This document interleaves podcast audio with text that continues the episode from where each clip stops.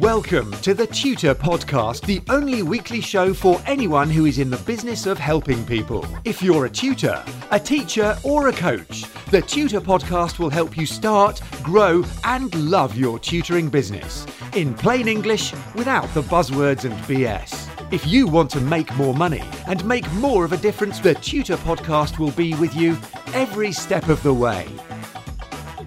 Hi, it's Neil Cameron here with episode 260 of the Tutor Podcast, the Monday morning show for anyone in the business of helping people through teaching, tutoring, or coaching. As always, I'm here to share ideas and insights I've had, borrowed, stolen during the last 24 years I've been in business, and from the tens of thousands of pounds I've invested in training and education, and to share it with you in a no nonsense, no BS way. So, let's crack on. This is episode 260. It's a bit of a milestone for me because it means that's five whole years of doing this podcast. Five continuous years. No breaks, no late uploads. It's just happened strange. So, why would anyone in their right mind spend time and energy on researching, writing, recording, and then giving away a new episode every single week? And never take a week off despite pandemics, lockdowns, illness, injury, the demands of running three successful businesses. What's wrong with me? And that's what I'm about today. What have I learned from all of this? Well, nothing's wrong with me. Well, apart from an irrational desire to help other people to find their own way to their own kind of success and to avoid at least some of the mistakes and errors I've made. You could call it gratitude to what I do, call it generosity, call it whatever you like. But I made the commitment on day one to do that, and I've been here ever since. Even if nobody's listening, it's been a great journey and a rewarding project for me to engage with. And now here we are, five years on, 260 shows done. So, what have I learned? What have I learned from doing the podcast and from all the messages I've received from listeners? I suppose the first thing is that I'm not alone. There are lots of other tutors out there, people running small businesses, trying to make it under their own steam. It's not just me. I'm not an isolated case of stupid. To all of the people in this business who are using your skills, your understanding, your knowledge and insight to help other people, I salute you. So, other things I've learned along the way is that just about everyone struggle with self doubt and a fear of failure.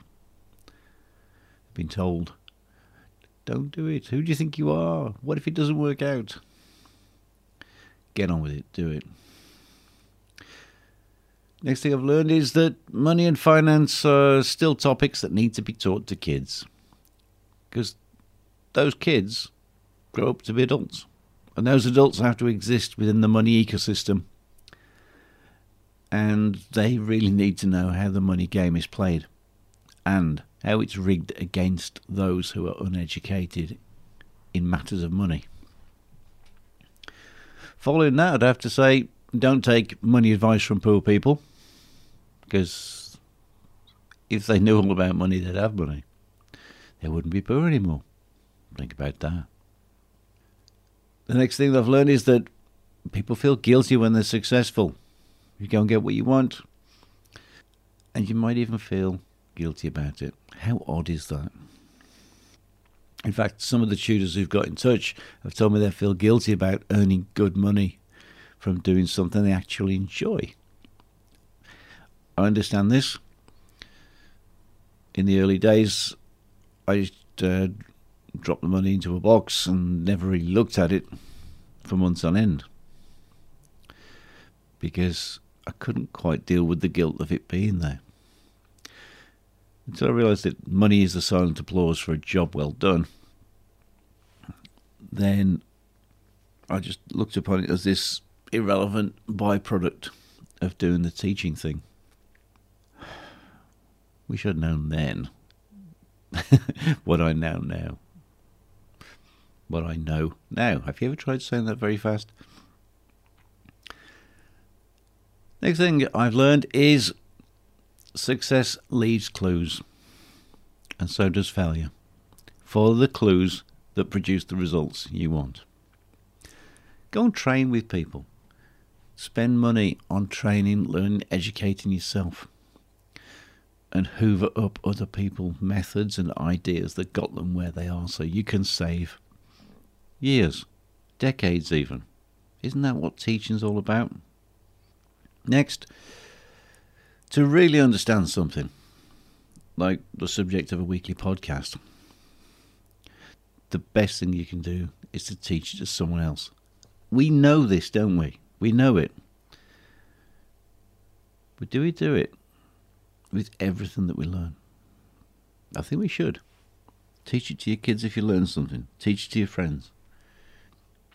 Next is that habits rule everything. This podcast is my habit. From making the choice of topic to the research and the writing, it's just become a habit, evolving from a lumpy, seat of the pants scrum into a treasured retreat to my writing desk to type out the script notes. Then head off into the studio to record the audio and upload the files to the team. It's part of my weekly set of rituals and that's only arisen because I made myself accountable to my own promise to deliver to anyone who's listening. That's been insanely motivating. So, having that routine and that deadline, that commitment to just do it is massive. The next thing I've learned from this is give it away. This podcast makes no money and it probably never will. And I'm okay with that. My intention was to just give out anything I found I found useful to me in the hope that someone else might find value in it.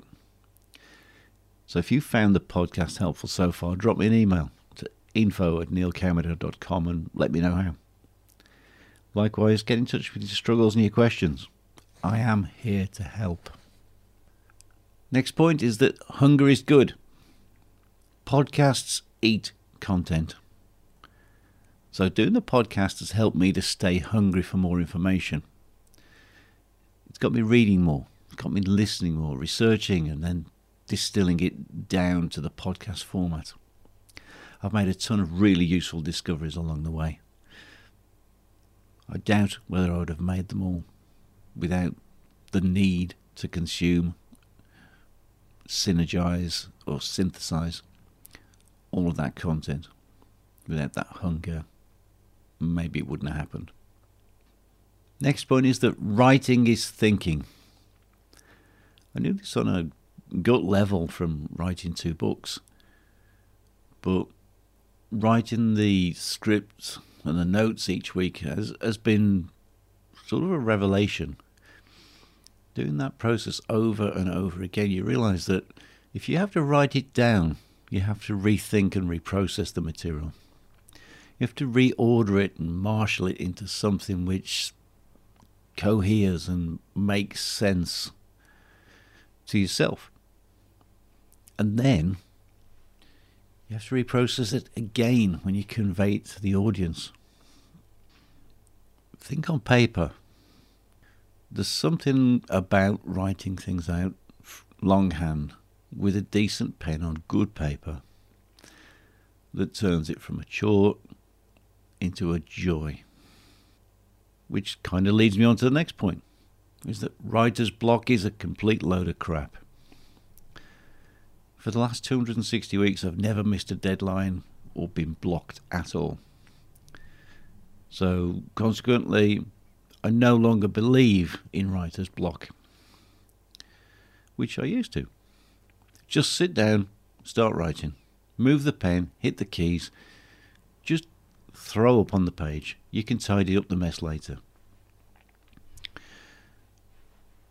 Telling the world you've got writer's block makes it into a done deal.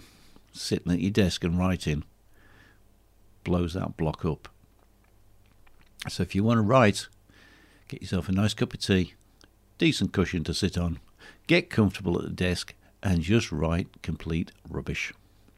It will get better because you'll look at the page full of rubbish and hope to God that you live long enough to edit it and correct it. Otherwise, people will think that your death was a suicide because the talent had clearly left you. And for today, that's I guess the final point is that goals are important, but they should be centered on the process that produces the results, not on the results themselves. Five years of unbroken podcasting wasn't the goal. Just getting this week's episode done on time has always been the goal. That was and it still is the whole point.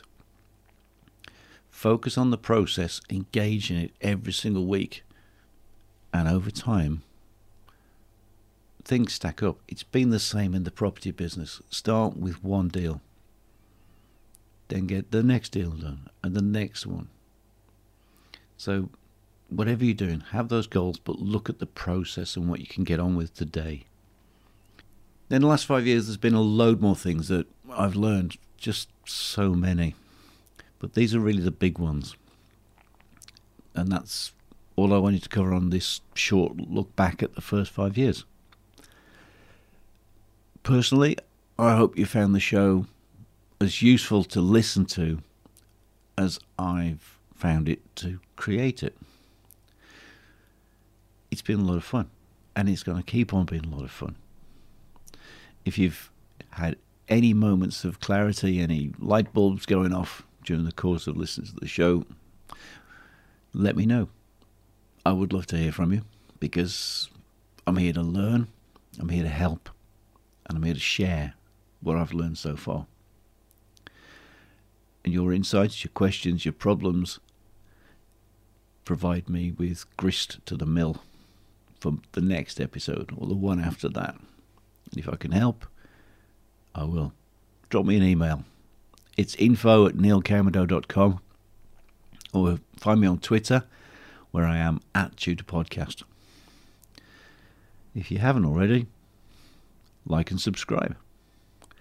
And as always, I'll be back next week with more no BS ideas, more tips to help you to start, grow, and love your tutoring business, just like I love mine. Till then, I hope this podcast has got you thinking and has been some help. Stay healthy, stay useful, have a fabulous day. Get in touch with the Tutor Podcast via email or social media, and the Tutor Podcast team will be listening. Subscribe on iTunes, and you'll automatically get the latest episode directly sent to your device. And remember to share, rate, and review TTP so that we can help other people to start, grow, and love their tutoring businesses.